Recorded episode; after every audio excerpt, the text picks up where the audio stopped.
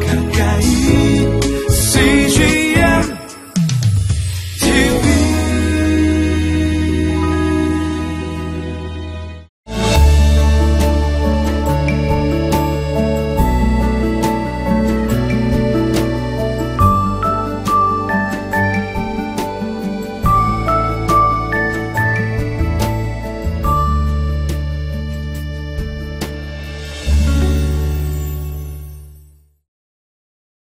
오늘도 하나님께서 주신 귀한 날입니다.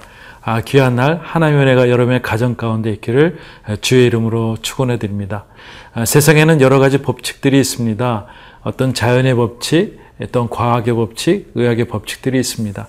또 영적인 세계에서는 영적인 법칙이 있는 것이죠. 때로는 영적인 법칙이 나타날 때 기적이 일어납니다. 아, 기적이 일어날 때는 하나님의 분명한 의미가 있습니다. 그 의미가 오늘 어떤 의미로 우리에게 주어지는지 오늘 본문 말씀에서 하나님의 말씀을 찾아보도록 하겠습니다.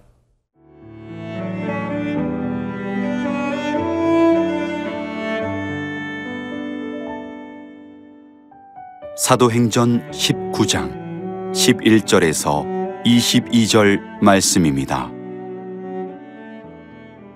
하나님이 바울의 손으로 놀라운 능력을 행하게 하시니 심지어 사람들이 바울의 몸에서 손수건이나 앞치마를 가져다가 병든 사람에게 얹으면 그 병이 떠나고 악귀도 나가더라. 이에 돌아다니며 마술하는 어떤 유대인들이 시험 삼아 악귀 들린 자들에게 주 예수의 이름을 불러 말하되 내가 바울이 전파하는 예수를 의지하여 너희에게 명하노라 하더라. 유대의 한 제사장 스게와의 일곱 아들도 이 일을 행하더니 악귀가 대답하여 이르되 내가 예수도 알고 바울도 알거니와 너희는 누구냐 하며 악귀 들린 사람이 그들에게 뛰어올라 눌러 이기니 그들이 상하여 벗은 몸으로 그 집에서 도망하는지라. 에베소에 사는 유대인과 헬라인들이 다 이 일을 알고 두려워하며 주 예수의 이름을 높이고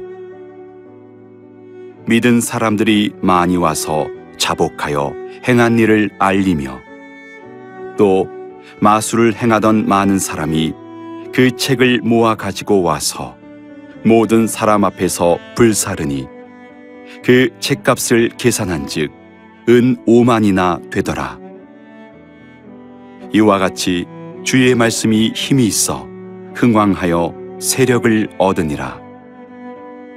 이 일이 있은 후에 바울이 마게도냐와 아가야를 거쳐 예루살렘에 가기로 작정하여 이르되 내가 거기 갔다가 후에 로마도 보아야 하리라 하고 자기를 돕는 사람 중에서 디모데와 에라스도 두 사람을 마게도냐로 보내고 자기는 아시아에 얼마 동안 더 있으니라. 아, 사도 바울은 3차 전도여행 가운데 특별히 예배소에서 2년 3개월 동안 하나님의 말씀을 간절한 마음으로 전하게 됩니다. 2년 3개월 동안 간절한 마음으로 전할 때 말씀만 전하는 것이 아니라 하나님의 기적들이 막 나타나게 되는 것이죠. 오늘 11절 말씀 이렇게 나타나고 있습니다. 하나님이 바울의 손으로 놀라운 능력을 행하게 하시니 심지어 사람들의 바울의 몸에서 손수건이나 앞치마를 가져다가 병든 사람에게 얹으면 그 병이 떠나고 악기도 나가더라. 아, 놀란 하나님의 기적이 있었습니다. 아, 때로는 아, 루스트라에서 안진뱅이를 일으키는 역사도 있었고 빌립보 감옥에서도 정말 기도할 때 옥문이 열려지고 모든 착고가 다 풀렸던 역사가 일어났었는데 오늘은 더 놀라운 역사가 일어난 것입니다. 바울이 기도하지도 않았는데 바울이 갖고 있던 손수건을 가져다가 사람들이 병적에 얹으면 낫는 것입니다. 또한 일했던 어떤 장막을 지으면서 일했던 앞치마를 바울의 앞치마를 가져다가 그 환자에게 덮으면 그 환자가 낫는 그런 일이 있게 됩니다. 아마 예수님 당시에서도 또 혈류병 환자가 예수님 옷가에 손을 대었을 때 그렇게 능력이 나타난 것처럼 오늘 그런 역사가 나타나는 것이죠. 또 사도행전 5장에 보면 베드로의 그림자를 이렇게 지나갈 때 그래서 덮었던 사람들이 병이 나았던 것처럼 그런 역사가 나타나는 것이죠. 여러분 얼마나 신날까요? 하나님의 역사가 우리 기대 이상으로 나타날 때 하나님의 기적들이 내가 기도했던 것보다 확 많이 많이 나타날 때 얼마나 기분 좋을까 생각해 보았습니다. 오늘 하나님께서 여러분의 기도의 제목들을 응답하시고 더 아름답게, 더 멋지게 그 일들을 이루어 주실 줄 믿습니다. 13절 보니까 문제가 하나 생겼습니다. 이에 돌아다니며 마수라는 어떤 유대인들이 시험 삼아 악기 들린 자에게 주 예수 이름으로 불러 말하되 내가 바울이 전파하는 예수를 의지하여 너에게 명하노라 하더라. 어, 그 당시에도 이제 여러 신전들을 섬기는 사람도 있지만 마수라는 사람들이 시험 삼아서 이 놀라운 기적들을 보면서 어, 자기 주술에 예수의 이름을 넣게 됩니다. 아, 실질적으로 이제 그 어, 영국에 있는 박물관에 보면은 옛날 주술살들이 있을 때 그 이름들이 어, 예수 이름도 나오고 아브라함도 이름도 나온다는 아, 그런 것을 이야기하게 됩니다. 그만큼 주술사들이 능력 있는 것을 이것저것 다 끌어서 이렇게 에, 나름대로 어, 그것을 어, 기적을 어, 생각을 하는 것이죠. 아, 그런데 14절에 보니까 유대의 한 제사장 아, 스케와의 일곱 아들들도 이 일을 행하더니 어, 특별히 제사장들은 예루살렘에 있어야 되는데 아, 이방인 지역에 있는 것은 아마 그 예전에 가문에 속했던 사람이라고 사람들이 생각합니다. 아, 그 사람들이 옛날에 제사장이 했던 그런 가문에 있던 그런 사람들이 똑같이 아, 그런 것도 모르고 어, 예수의 이름으로 뭔가 악기를 내쫓으려고 할 때 반응이 나타나는 것이 15절에 있습니다. 15절에 악기가 대답하여 이르되 내가 예수도 알고 바울도 알거니와 너희는 누구냐 하며 아, 달려들었습니다. 악기 들린 사람이 그들에게 뛰어올라 눌러 이기니 그들이 상하여 벗은 몸으로 집으로 도망하는지라. 네. 어떻게 보면 귀신이 어, 사도 바울도 알고 예수도 알기 때문에 너희들이 하는 것은 거짓이라고 얘기하는 것이죠. 영적인 세계라는 것입니다. 우리가 신령과 진정으로 기도하면 어, 하나님께서 그 역사를 이루시지만 영적으로 기도하지 않고 그냥 입으로만 어, 때로는 내 생각으로만 어, 내 관념으로만 예수를 나름대로 알고 그것을 사용할 때 능력이 나타나지 않는다는 것입니다.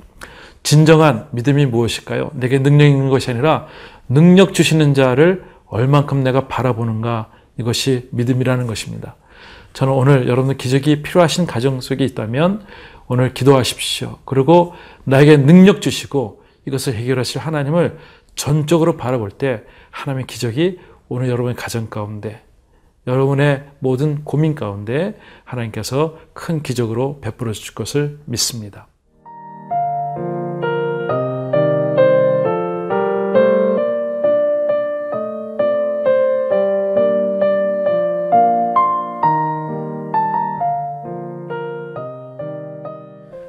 예수 이름을 바로 사용하지 못해서 악기에게 혼나는 모습들을 본 아, 그런 사람들이 반응이 이제 17절부터 나오게 됩니다.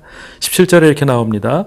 예배소에 사는 유대인들과 아, 또한 헬라인들이 다 이 일을 알고 두려워하며 주 예수 이름을 높이고 이랬습니다. 예배소 사는 사람들이 그 현장을 목도를 하게 되었습니다. 아, 예수 를 흉내를 내고 또한 그렇게 기적을 어, 사모했던 어, 그러한 마술사 아, 또한 스와에게 아, 일곱 아들들이 혼나는 모습을 보면서 영적으로 어, 이제 깨닫게 되는 것이죠. 아 이제 참 신이 참 하나님이 예수 그리스도이시구나. 그래서 그들이 두려워하면서 예수님의 이름을 높이게 됩니다. 그리고 많은 어, 사건들이 일어납니다.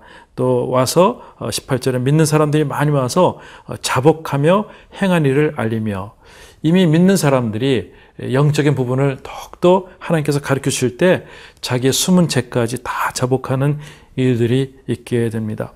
그리고 19절에는 또 마술을 행하던 많은 사람들이 그 책을 모아가지고 와서 모든 사람 앞에서 불사르니 그 책값 을 계산한 즉, 은 5만이나 되더라. 네. 어, 이제는 어, 믿는 사람들 뿐만 아니라 안 믿는 사람들, 마술하는 사람들도 자기의 책들, 마술했던 모든 기구들을 다 가지고 와서 불사르고 하나님을 찬양하는 일들이 있게 됩니다. 이때 은 5만이라는 것은 아마 노동자의 137명의 그 가격을 1년 동안 이렇게 계산한 것이 은 5만이라고 하는 것이죠. 엄청난 책들과 모든 기구들이 다 불살라지는 역사가 있는 것입니다. 그렇습니다. 하나님의 기적이 있으면 하나님께서 모든 악한 것들을 다 제어해 주시고 결국 하나님의 승리를 어, 얻게 되는 것입니다.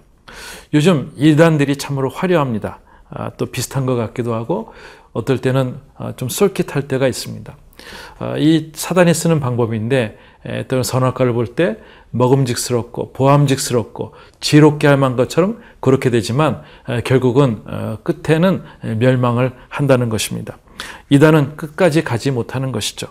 어, 결국 하나님이 추수하게 되면은 알곡과 가라지가 바뀌고 또한 어, 하나님께 주시는 그 마음을 가지고 좋은 고기와 못된 고기로 이렇게 나누게 된다는 것입니다. 어, 저는 오늘 여러분들이 정말 참 하나님이신 예수 그리스도를 분명하게 믿을 때 하나님의 기적들을 체험하고 악한 모든 것들이 다 여러분께 순복할 수 있기를 바랍니다. 근데 20절 말씀이 저에게는 굉장히 은혜가 됩니다. 이와 같이 주의 말씀이 힘이 있어 흥왕하여 세력을 얻으니라. 예. 기적만 있는 것이 아니라 말씀이 더욱더 흥왕되었다고 하는 것이죠. 이 참단 균형 있는 신앙이라고 생각합니다. 여러분들 하나님 기적을 주신 목적이 무엇일까요? 하나님을 더욱더 알게 하는 것이죠. 하나님을 깨닫게 하는 것이죠. 그래서 어, 애굽에서 이제 종살이하다가 나올 때 열 가지 재앙을 주지 않습니까? 근데 한 가지 한 가지 재앙을 베풀 때마다 하나님께서 나 여호와임을 알리라. 나 여호와임을 알리라. 계속해서 말씀해 주면서 열 가지 재앙을 1년 동안 퍼붓지 않습니까? 아, 우리의 기적들을 바라볼 때 하나님 주신 것들을 감사할 때 하나님이 어떠한 분이신가 계속 찾아갈 수 있기를 원합니다. 이 일이 있은 이후에 바울이 마게도니아와 아가야를 걸쳐 예루살렘에 가기로 작정하고 이르되 내가 거기 갔다가 후에 로마도 보아야 하리라 하고 또한 자기를 돕는 사람 중에 디모데와 에라스도 두 사람을 마게도냐로 보내고 자기는 아시아에 얼마 동안 더 있으리라 하는 것을 말씀하고 있습니다. 어, 이 바울의 열정을 여기서 보게 됩니다. 어, 바울의 아마 별명은 미사일과 같습니다. 마게노를 갔다가 아가를 거쳐서 이제 예루살렘까지 가기로 어, 작정합니다. 예루살렘 가면은 자기가 곧 체포되고 곧 죽음까지 간다는 것을 알고 있지만 그의 비전은 누구나 어, 누가 막을 수가 없는 그러한 가운데 있습니다.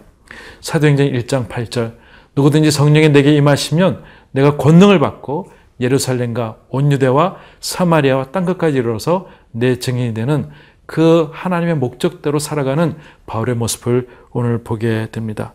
사랑하는 성도 여러분, 여러분의 삶의 목적이 무엇입니까? 여러분을 통해서 그리스도의 편지가 되어서 하나님의 마음을 잘 전할 수 있기를 원합니다. 예루살렘과 온 유대와 사마리아와 땅끝까지 이르러 증인이 될 수 있는 그러한 삶 될 수 있기를 위해서 기도하시고 그렇게 살아갈 수 있기를 주의 이름으로 축원해 드립니다. 하나님 아버지 아, 우리에게 기적을 주시는 이유가 있다면 우리에게 더욱더 말씀을 주시기 위한 말씀이 더욱더 굳건해지기 위한 하나님의 목적인 줄 믿습니다. 기적들을 우리가 경험할 때 살아계신 하나님을 더욱더 바라보게 하여 주시고 또 말씀이 흥황할 수 있는 우리의 삶, 우리의 가족들 될 수 있도록 도와 주시옵소서. 오늘 바울의 열정 때문에 하나님 우리가 이곳에서 복음을 들었던 것을 기억합니다. 우리도 하나님 이웃에게 또 아직도 믿지 않는 자들에게 복음을 증거할 수 있는 삶의 목적과 하나님 능력을 허락하여 주시옵소서. 사도행전 29장을 써내려가는 성령의 역사를 써내려가는 한분한 분의 가정들이 될 수 있도록 축복하여 주시옵소서. 예수님의 이름으로 기도드리옵나이다. 아멘.